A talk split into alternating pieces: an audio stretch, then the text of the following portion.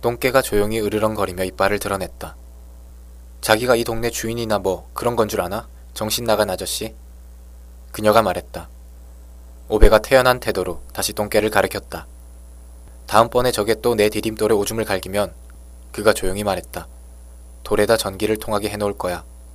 우리 프린스는 당신네 역겨운 디딤돌 따위에 오줌 안 싸. 그녀가 그렇게 나불거리며 주먹을 불끈 진채두 걸음 앞으로 다가왔다. 오베는 움직이지 않았다. 그녀가 멈추었다. 과호흡 상태에 빠진 것 같았다. 그러다가 그녀는 자기가 할 수 있는 한 상식적으로 행동하듯 분노를 가라앉히고 말했다. 가자 프린스. 그녀가 손짓하며 말했다. 그러더니 집게 손가락을 오베에 겨누며 말했다. 앤더슨에게 이 일을 얘기할 거예요. 후회할 거야 당신. 당신네 앤더스에게 말 좀 전해주셔. 내 방 건너편 창문에서 사타구니 좀 벌리지 말라고. 미친 영감탱이. 그녀는 그렇게 내뱉고 주차 구역으로 갔다.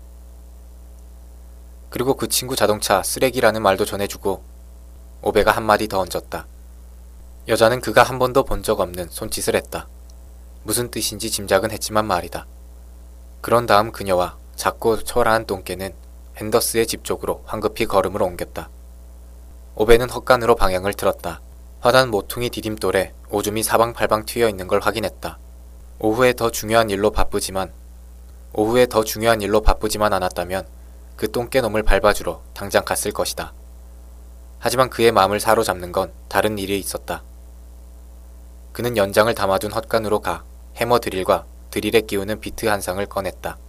그가 헛간에서 나왔을 때 고양이는 그를 보며 앉아 있었다. 이제 가라. 오베가 말했다. 고양이는 움직이지 않았다. 오베가 체념한 듯 고개를 흔들었다. 이봐, 난 네 친구가 아냐. 고양이는 그대로 있었다. 오베가 팔을 휘저었다. 젠장, 망할 놈의 고양이 같으니.